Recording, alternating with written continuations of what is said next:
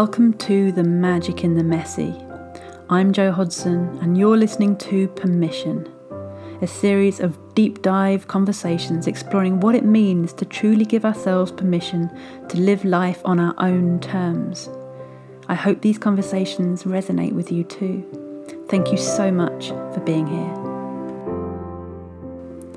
Today's Permission podcast is featuring David Taylor. Hey, so welcome to the next interview in the series of what it means to give ourselves permission to live life on our own terms. So that's kind of the container that I'm looking to explore with these series of interviews.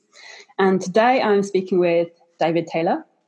And David is someone that I first met in May 2015 when he ran an event. And and it's not an exaggeration to say it was probably one of the most life changing moments of my life in terms of the message that hit me at a time in my life that I was ready to receive it. And and I remember you standing there at the front of the of the of the room being really vulnerable. I can't remember what it was about. I can't remember what you said, but I remember feeling, why has that increased my respect for this person and not decreased it? I didn't get it. Like it seemed such a contradiction. And that was my first real life uh, experience of what it means to show up with vulnerability and authenticity. Um, and I've never forgotten that that moment, that event. And we've sort of been in and out of each other's lives in many ways since that time. And and so who you are to me is a very, very authentic human like you're a coach, you're a filmmaker, but ultimately you're a very authentic human being. And I have always been drawn to how you choose to show up in the different ways that you've you've you've chosen to do that over time as you've gone into your film work and and it's just been a beautiful thing. So as soon as I had this this idea that I wanted to explore what it means to give ourselves permission, what it means to show up from that space in our lives, you were one of the first few names that came to my mind. And so, yeah, I'd love to invite you to the conversation. If there's anything you want to add about yourself or any context, then yeah, feel free to do that. Otherwise, we'll dive in on around the topic of, of self permission and what that what that looks like, what that means.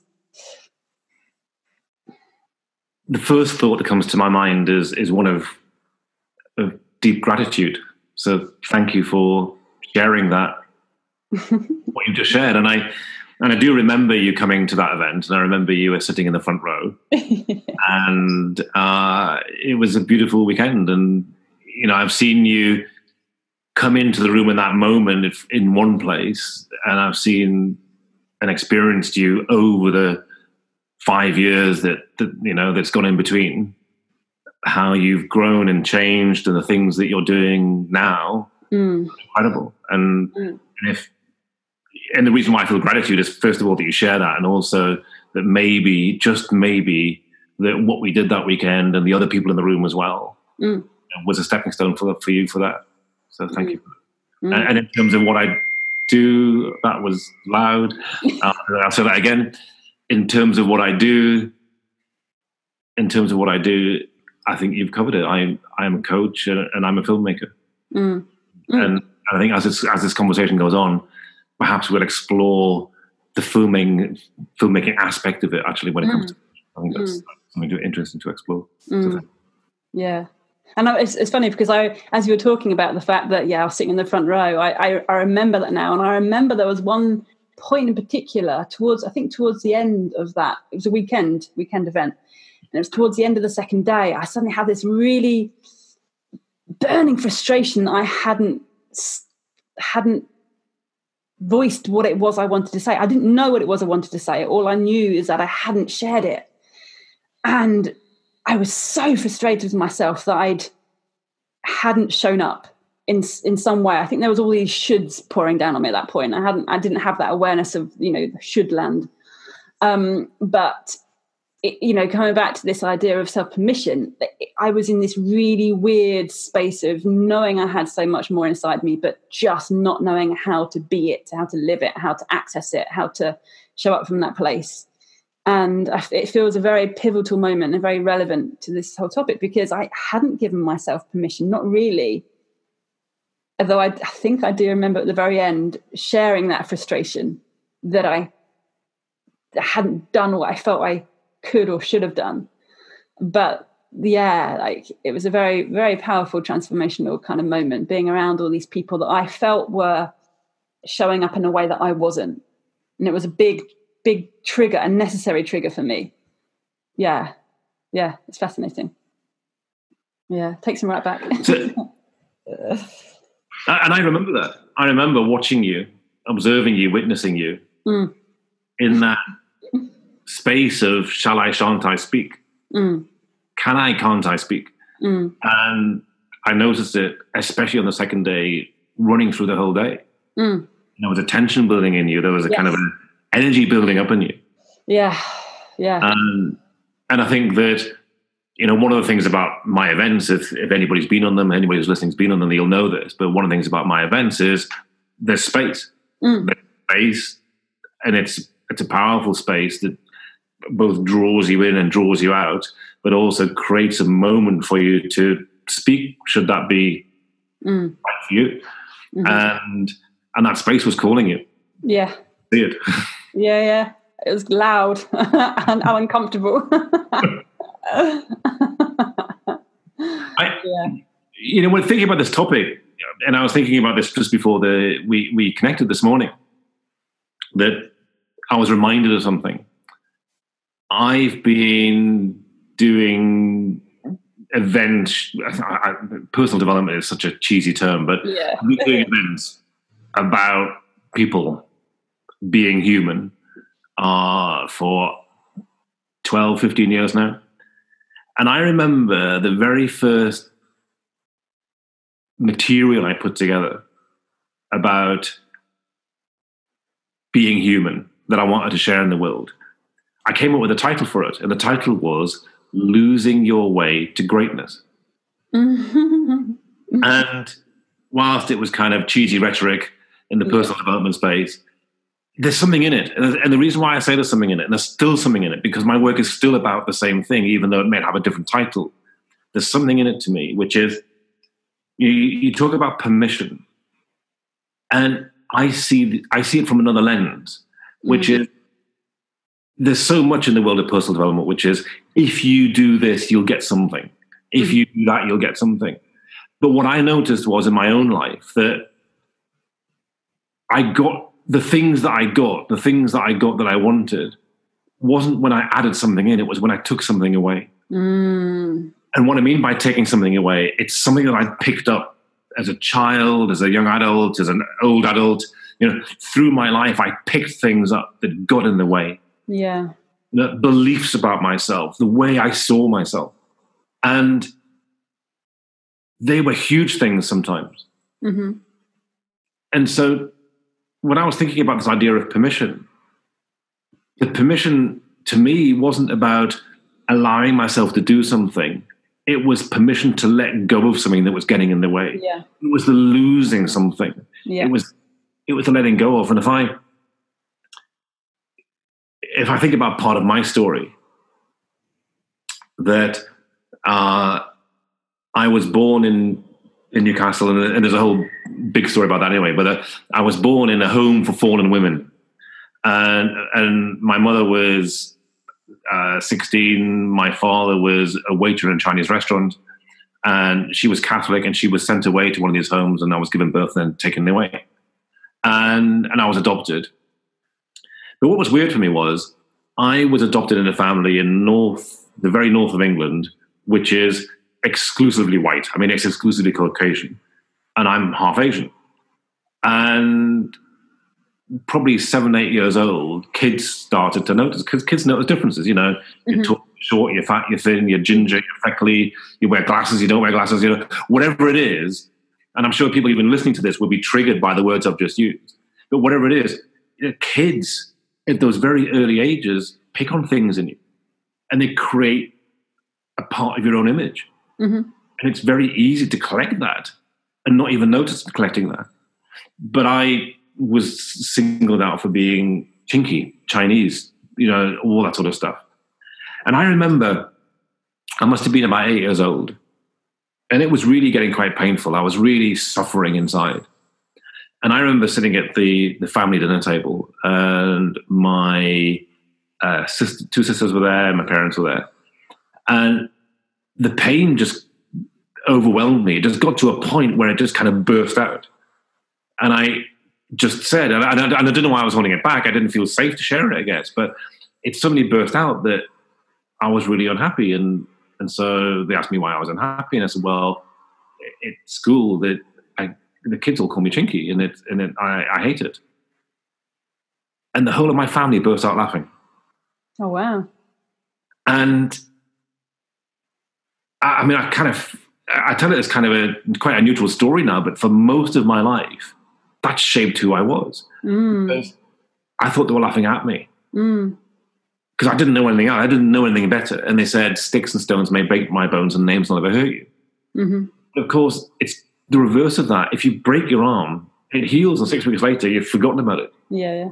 The cast comes off, and you rebuild your muscles, and you forget about it. I mean, my son has broken. He's he's had a skull fracture. He's broken his arm twice. He's had a broken collarbone, and he doesn't. He can't even remember which arm it is. You know, years later. So you mm. forget. But those that name calling and that moment of looking for safety and not finding it mm. fundamentally shaped my life. And I made a decision in that moment. And that decision was I'm never going to ask for help again. Because mm. I was in the safest place that I knew and I asked for help and it didn't happen. It didn't show up for me. Mm. Well, it didn't show up for me in the way that I wanted it to show up. Actually, that's mm. the truth. Mm-hmm. They probably thought that by laughing at it and making light of it, they were diffusing it. But actually, what they did was they anchored it more deeply than they could possibly mm. imagine. And and I guess there was a part of me later in later life kind of was angry that they'd had seven or eight years to prepare for that moment. They must have known it was coming. You know, if I think about families nowadays and the kind of support they would get, they would absolutely be prepared, be prepared for those kinds of moments. Mm-hmm and I guess 50 years ago, they were completely unprepared. They had no idea how to deal with it. Mm-hmm. So I, I, was kind of angry about that for a while as well. Yeah. But the reason why I share this story is you can see how little moments, tiny moments on a journey, can create huge lumps of landscape in your life. Yeah. Yeah, yeah. And and so for me, the permission piece versus the losing piece or the acceptance piece was integrating the acceptance that for many decades of my life, really probably till my mid 40s, I lived with that idea that I wasn't going to ask for help. I was going to be completely independent. I was going to succeed on my own terms. Now, mm. many ways, it made me successful, but you can never get enough of what you do not really need. I was successful yeah. in ways, I was successful in ways that didn't serve me. I mean, I got financial success, you know, I I've still got the the legacy of that. I've got a very nice house and I've had some very nice cars over my life and all that sort of stuff. But they weren't things that I really wanted. They weren't things that really fulfilled me. So this is kind of a very long story, really. It's about is it about permission or is it about recognizing these big lumps of landscape, the the chasms, the mountain, you know, the mountain ranges that get in the way of us on our journey. Yeah. And and acknowledging them and just saying, okay, I, I'll accept that, I'll get that, I'll I'll let that go. So that's the thought that came to me when I was thinking about this idea of permission. Yeah. And yeah, I, I. I mean, as you were talking about that, I was reflecting on how that shows up for me because I know 100% that that's exactly what I'm still trying to navigate. The, the permission piece for me is is in relation to coming to terms with the parts of me that I still haven't fully accepted and the kind of the ripple effect that then has on how or when I, you know, yeah, to what extent I give myself permission. It, it's very much related to the things that shape me, or the things that sort of, yeah, like the identity that I took, or whatever it was.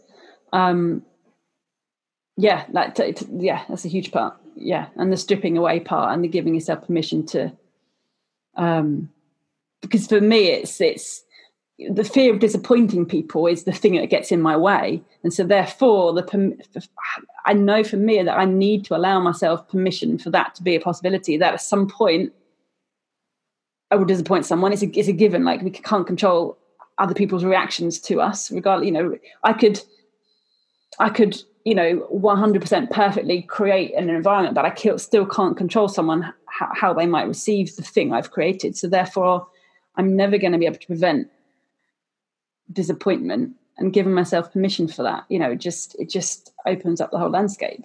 But that's still what i find myself stumbling over. And so much of that comes from the as you say like these these kind of big mountainous chunks of yeah of what of what have shaped our childhood into adulthood and you know. So I, I, yeah very relevant. I don't want to share another one that it's just come to my mind that i don't share often. Um,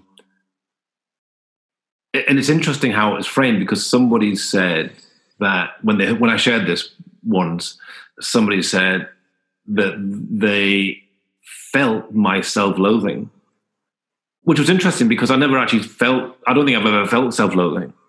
I, have not not noticed that anyway. I've certainly not. I wouldn't. Have, I wouldn't have connected that, but I will share it with you because it is about my identity. So for most of my adult life, and for those who know me, by the way, they'll find this quite quite odd and quite amusing. But uh, for most of my adult life, I really didn't want to have children, and especially I didn't want to have boy children because they would be like me. And it wasn't necessarily that I thought that I hated myself. It was I knew I had this sense of how much I was hated as a child that's that's what that was the frame that I can think of it. That I was so separated and and isolated as a child that I couldn't imagine that. I couldn't imagine creating that. I couldn't imagine seeing that. So it was only it was probably about 15 years ago that was when I first really started to integrate who I was, to accept my identity, and to feel a sense of potential wholeness. Mm.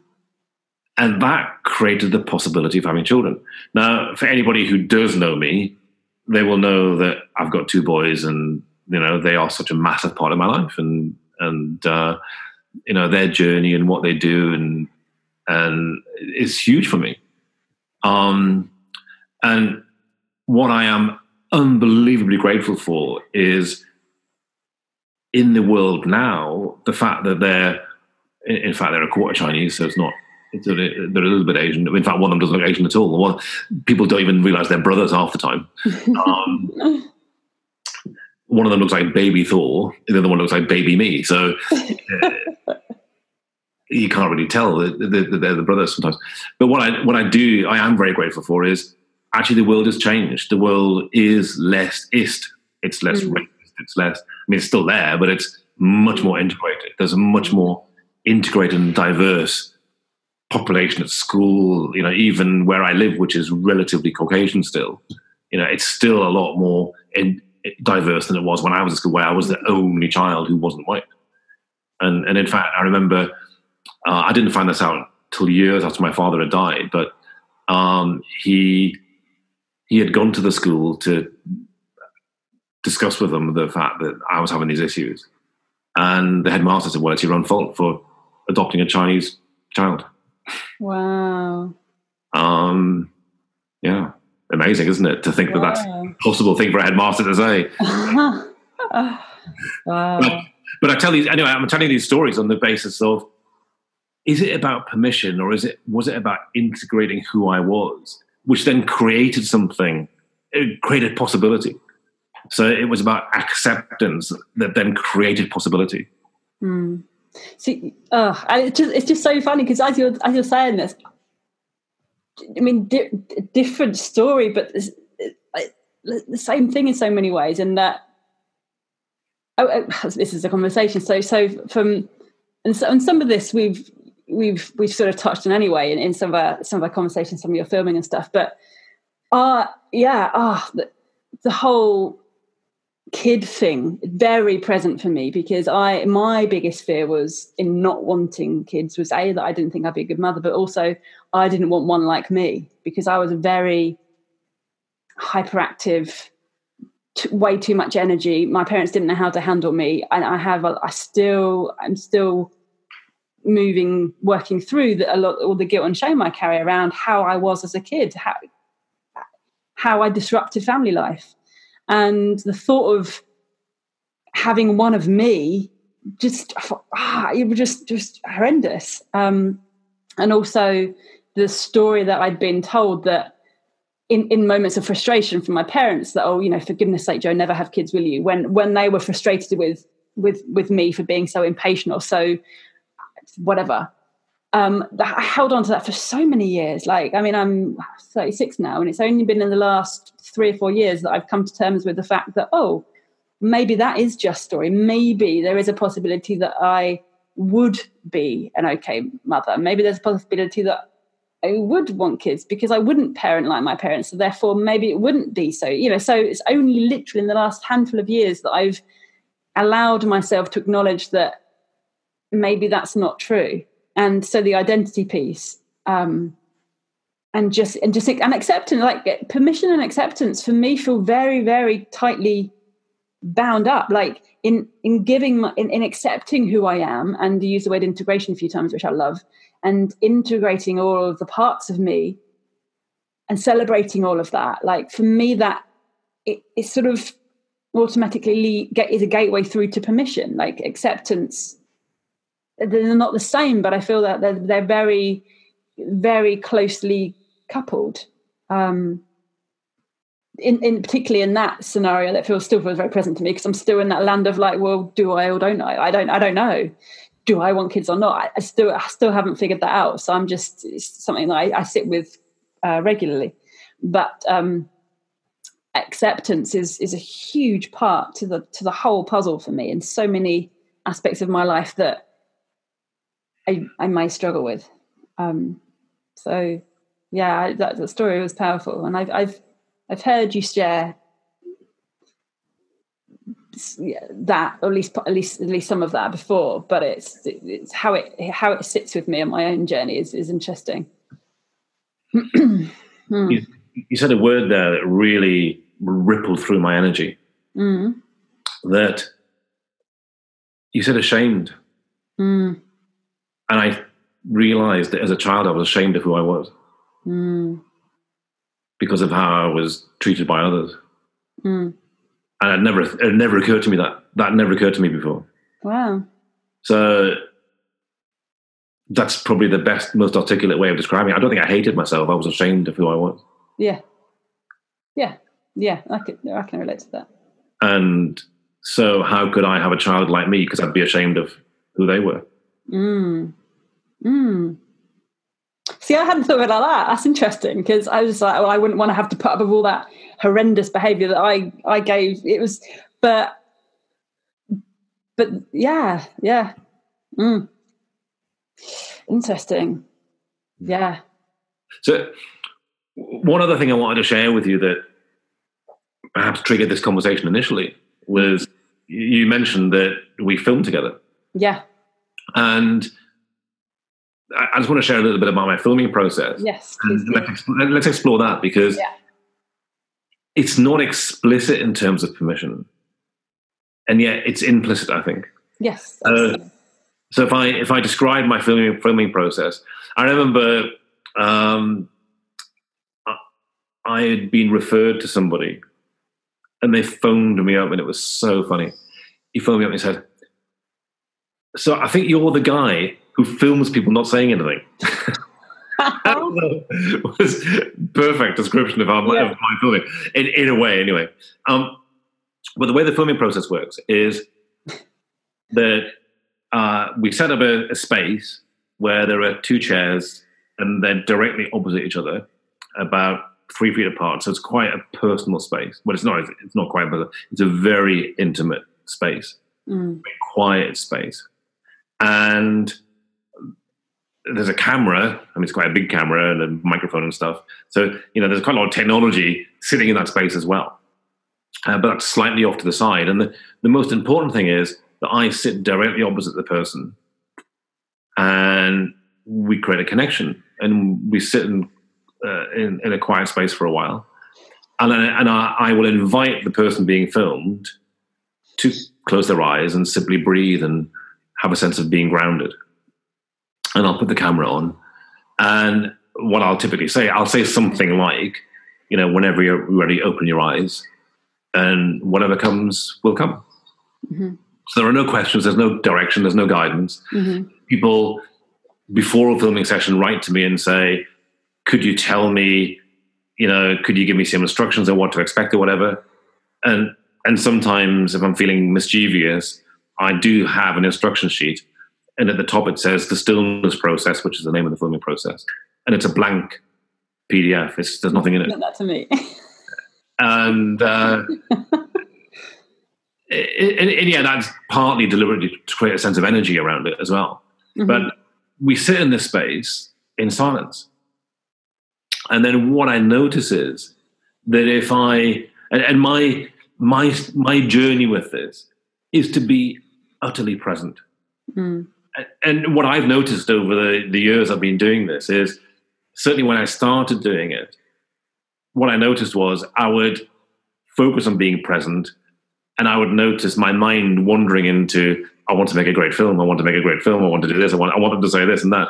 And, and so energetically, it was, it was actually, it, it was a struggle to become empty, to become truly present mm. with the person in front of me.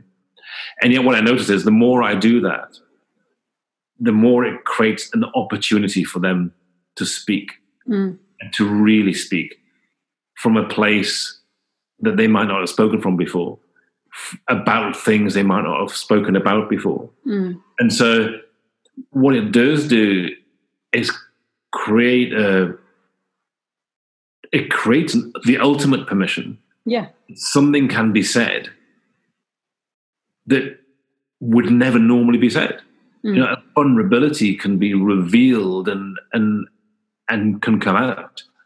And and one thing, and, I, and, I, uh, and you'll know this because this is exactly what happened with us.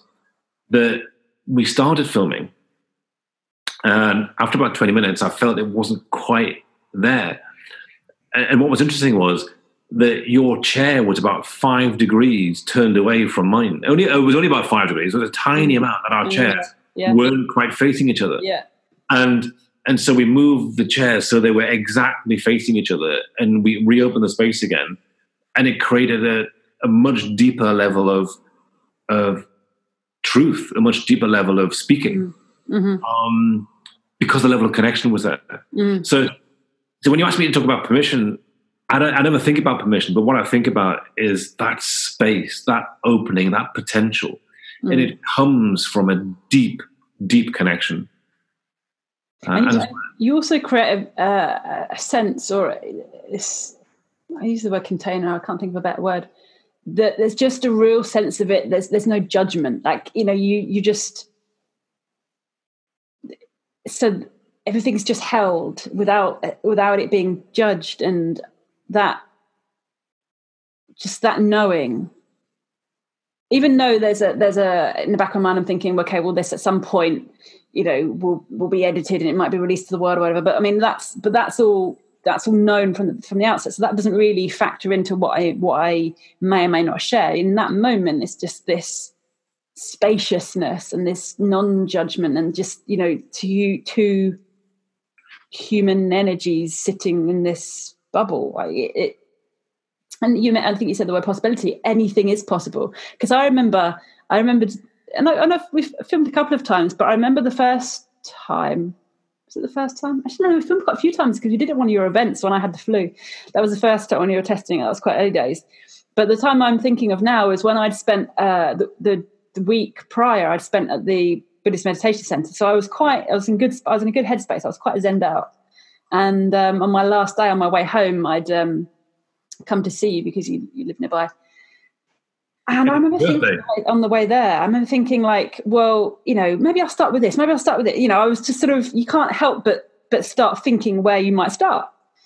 I hadn't hadn't sort of planned beyond that, but I thought, well, you know, I kind of need to know where I'll start. But I, I remember as soon as you invited me to open my eyes and share what comes up, totally different stuff came out. Like just just stuff came out. Like nothing I'd thought of beforehand showed up. And it was just really interesting that when I was in that moment of pure permission, I guess, and I'd been invited to speak because I think I think even the idea of being invited that has a lot of permission within it because you're inviting me to show up. You're you know that, that's that's hugely sort of permission giving. Um, but I can't even remember how I began. But I remember having this fleeting realization of, whoa, nothing I thought I was going to say has come out and it just i remember that that thought came into my head and then it just disappeared and i was just kind of in the flow of whatever was whatever was coming out um, but it was beautiful in that in, in it because i yeah I, I, couldn't have created that space for myself I, I, yeah and I, am I'm, I'm sort of as i'm i'm thinking out loud because i because one thing i do do when i've got something to process or whatever is i'll just hit the voice notes on my phone and I'll just speak into my phone. I'll like I'll brain dump a thought and it's almost like it's channel it's just coming through me. Sometimes I don't even know what I'm saying. I'll listen to it back and I think, whoa, I said that. Oh. Um, and there's a similarity to an extent in in sometimes that that space I can bring myself to, but it's nowhere near the container that you create with those two chairs, the one camera, the emptiness, the the permission to show up however that might be. And that can be extreme because, you know, on when in your um, retreat, I won't name any names, but there was like a, a, a, torrent of screaming or shouting or whatever. And that was really powerful. I mean, the, the huge sort of permission just to release was amazing. Um, and and having watched most if not all, probably most of your videos, you know, just how what people bring to that space. You know, the the excitement and the sadness and the anger and the pain and the the just just every all the extremes every every kind of end of the spectrum is is just there like in that space on those two chairs hmm. um and it is it is an amazing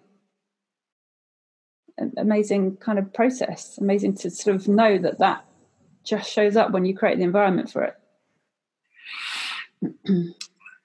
There's something that's come to my mind, which I, would thought about before, and I hadn't thought about it in this way. So I, I just want to share it, which mm-hmm. is about the filming process. Mm-hmm. And, and you've touched on it. The filming process in itself is only one part of the whole piece. And there are many stepping stones for each of us in the, in the filming process. So the first stepping stone is for the for the subject is deciding that they're going to film. So maybe I've invited them, or maybe they they they see something in it that they want to they want to do the work. And so that very first step is commitment of, hey, David, I'd like to film, or I'd like to accept your invitation, or I'd, I'd like to set up a, a time to film. Can we do that? And so that is giving yourself permission. Step one. Yeah. And then, and then there's the, the gap. There's a gap between deciding to do it and arriving in the chair. Mm-hmm. That in itself can be quite a journey. And for some people, they've told me that they've had huge emotional roller coaster of a journey from the moment they said they would do it to arriving. Mm. And that might be the big transformational moment for them. It might, it might not be, but it might be. Mm-hmm. Uh, and then they're sitting in the chair. They're sitting in the chair and choosing to sit down and choosing to allow me to turn the camera on. And then there's choosing to speak. Mm. And so it's all little moments of giving self permission. Mm. And and so that the, the filming then happens. And then there's another piece because I will it's very rare that I don't do this. So 99 times out of 100, I will then take that filmed material and I will create my version of you. And, and I have to, you know, let's be clear this. I'm editing it, so it, it can only be my version of mm-hmm. the subject because it, it's my eyes, it's my ears, it's my heart, it's what I see that I believe reflects the subject. Mm-hmm. So I, I then create that. And then there's another moment where the subject, whoever's being filmed, I send them the film and they choose to watch it. They give themselves permission to see themselves. Mm. And that can take hours, days, or weeks. For some people, there's one person that I filmed that 18 months on, they still haven't watched their own film. Wow. They they haven't got to that point yet where they feel ready to give themselves permission to see the film. Wow. And and for some people it's they watch it immediately. And that can be an immensely powerful moment. And then there's yet another potential moment. And it's not for everybody because there's no requirement for this when I film with somebody. However, if there's a powerful film being made, I will invite them to share it publicly. Mm. That's huge because, mm. again, it's another permission moment, which is I give permission to myself to be seen and to be seen in this way. And as the films are usually very powerful, they're usually vulnerable, they're usually sharing stories that may never have been shared before. Mm. Huge. You know, these aren't your usual uh, viral Instagram moments. these are these are in a different realm mm. from those things, and it's powerful. It's it can be immense to say, "I'm going to do this," mm. and and I I filmed with somebody. I made a film about my journey, about my relationship with my father and and my son.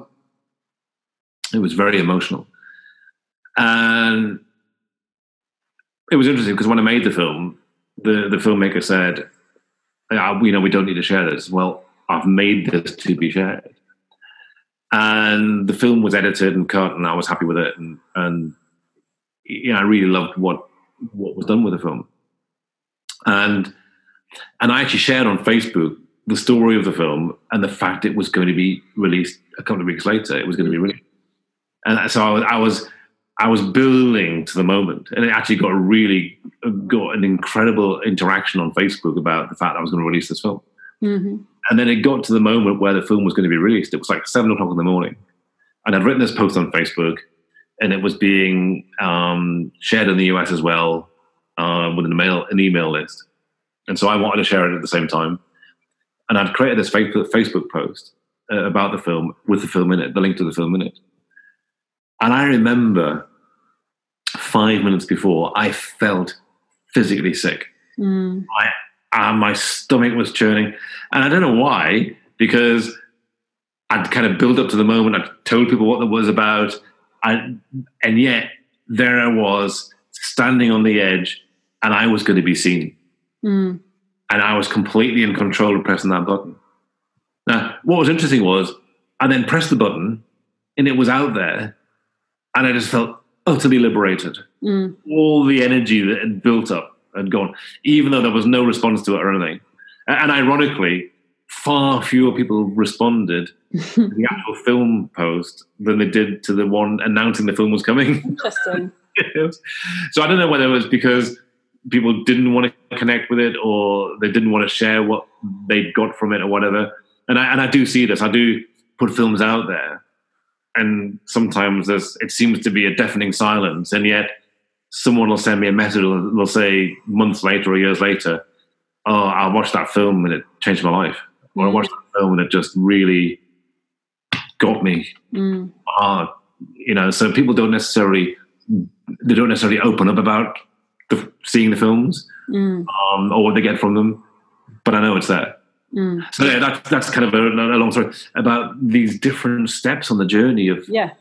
permission, of allowing, of, of, of, and, and it really is. It's about that sense of allowing yourself to be seen, to be heard, and allowing others to see that, allowing yourself to see it.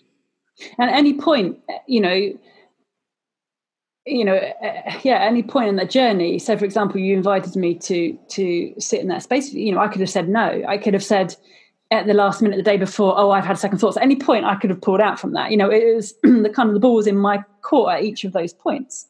And I and I was just thinking, you know, in in life, how often I wait for something to kind of happen so the decision's made for me or something, you know. So I won't necessarily give myself permission to.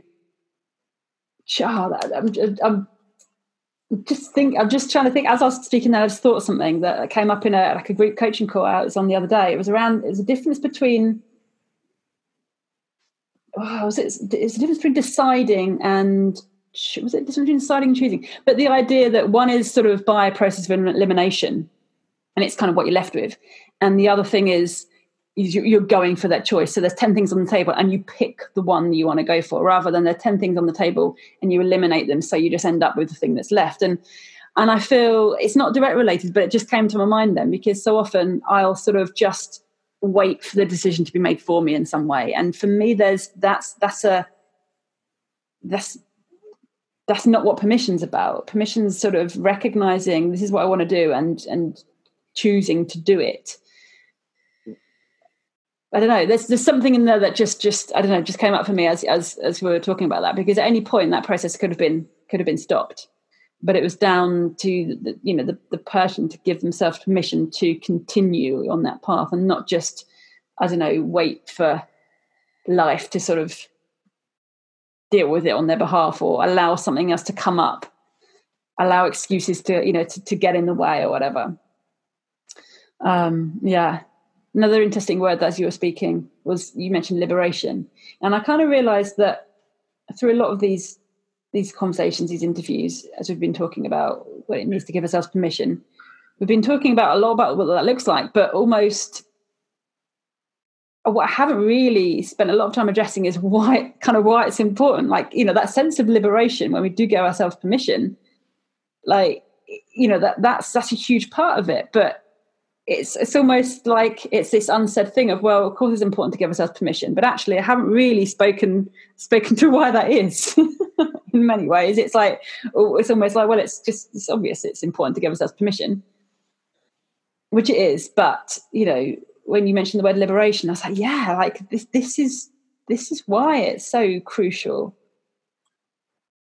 to allow permit allow ourselves permission to make those choices to to to live life in our own terms to accept ourselves to integrate our you know wholeness all those things. Like well it's because of liberation and and probably a whole load of other things.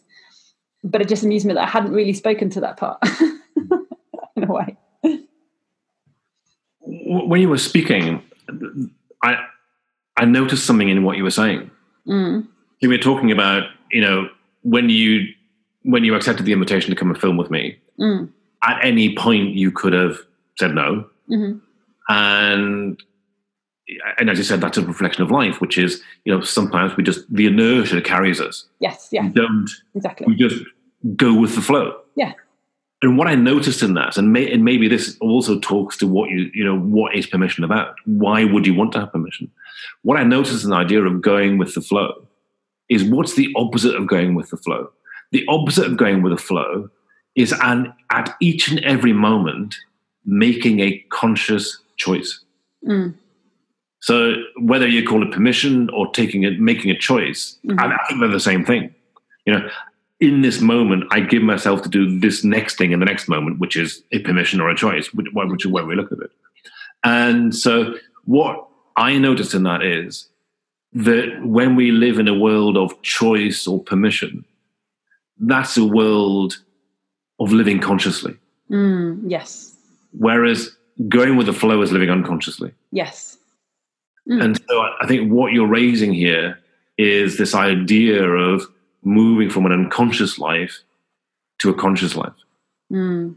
And that's what came up for me when you, as you were speaking about, you know, taking the time more than just go with the flow, but to decide in each and every moment. Mm. And it's like it's these micro moments. Like it's interesting. I did this um, like guided meditation with a group um, fairly recently, and it was just it was this idea of it was guiding it was it was guiding through your your ideal day. It was literally pointing out all the moments we have, you know, from the moment we wake up until the moment we go to sleep, and creating conscious awareness around those choices. The things we kind of just do on autopilot a lot of the time, just you know, make a quick lunch. It's like the choice that we have in those moments to decide what we're going to put on our plate at lunchtime.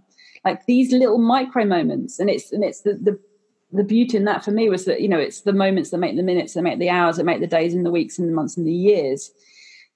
And yet we so often don't consciously acknowledge these micro moments.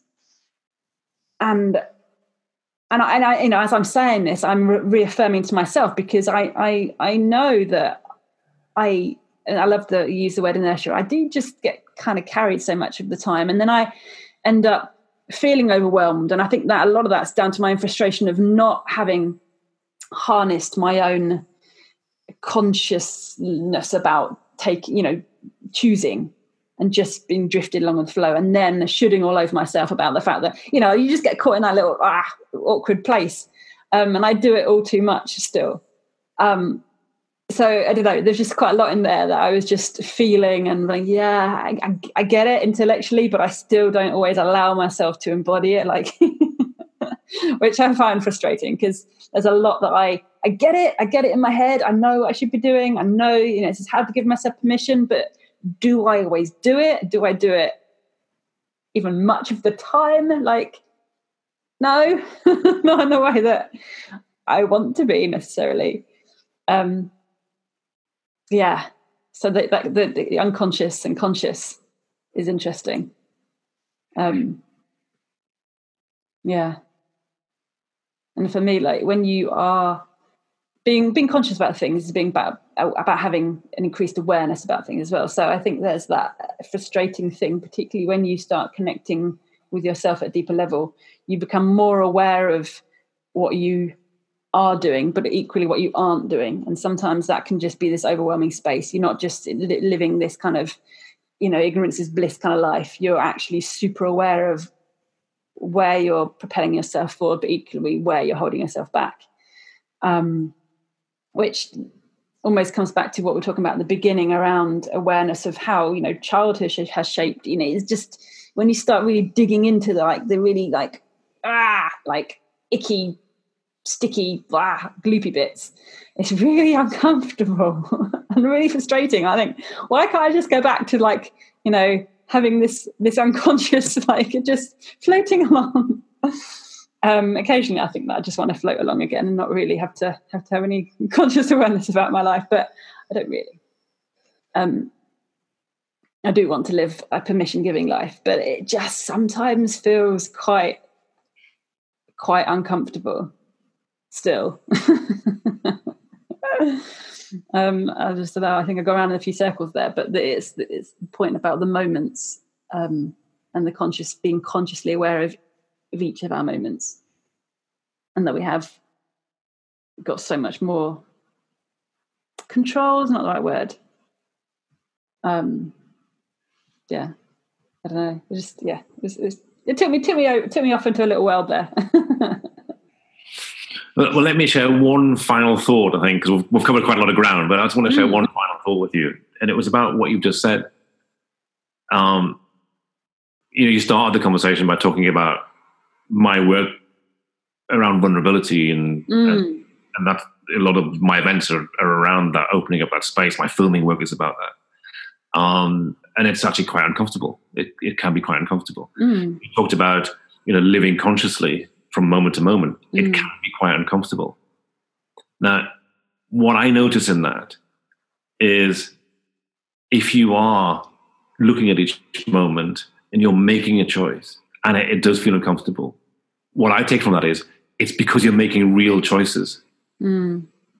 You know, the easy choices, the ones that aren't uncomfortable, aren't necessarily meaningful very real. choices, you know? real choices, but also meaningful choices. Because if you didn't, they're not that meaningful. Yeah, yeah. That that actually that when it gets uncomfortable, I think it it is a signpost of how meaningful it is to you. Mm. Whether Mm. it's whether it's you know, being vulnerable, whether it's making a choice, it, it's it's calling you out to go deeper. yeah, So that's, that's what I notice in what you say. yeah, yeah. It's true. Yeah, yeah, and that's true because I do very much feel as I'm living a more meaningful life now than I I did, you know, five years ago. Mm. Um, I just looked across my room. I've got a vision board across the other side of my room, and the word my eyes just landing on is messy. I don't know why. I was just uh, the M jumped out at me because I said meaningful, and I was just like, you know, the there was so much beauty in the in the mess, and it's in, you know the the messy parts are the, the most meaningful parts to to to work through. And coming back to the word liberation, you know, that's kind of what's on the other side, li- liberation, and every part of that process has a relationship to permission giving and we can only give ourselves that. No one else can do that for us. Mhm. Um, as much as I sometimes would like, it's not. we, we can't. It's, it's an internal validation, internal permission giving. So also, I'm slowly learning.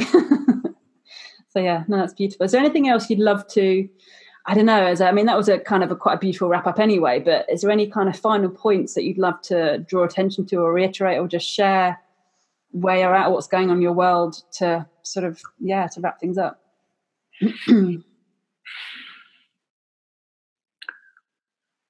There's nothing specific comes to mind other than I go back to where I started, which is a sense of gratitude.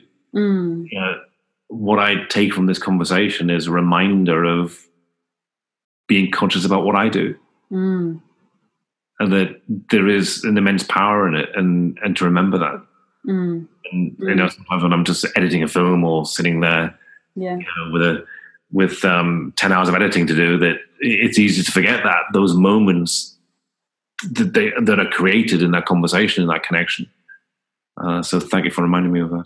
mm, I can feel that. So it's it's a reminder to me because I felt that as you said it, because I so easily get caught in my head and, and don't sit with with those moments and with that that awareness. So thank you. This has been this has been beautiful. Thank you so much.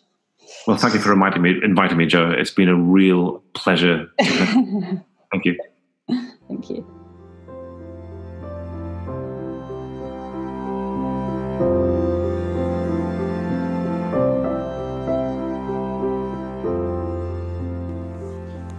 To learn more about me and my work, come hang out with me on Instagram at Jo Hodson or get in touch with me on hello at iamjoehodson.com. Until next time, keep leaning in to the magic in the messy.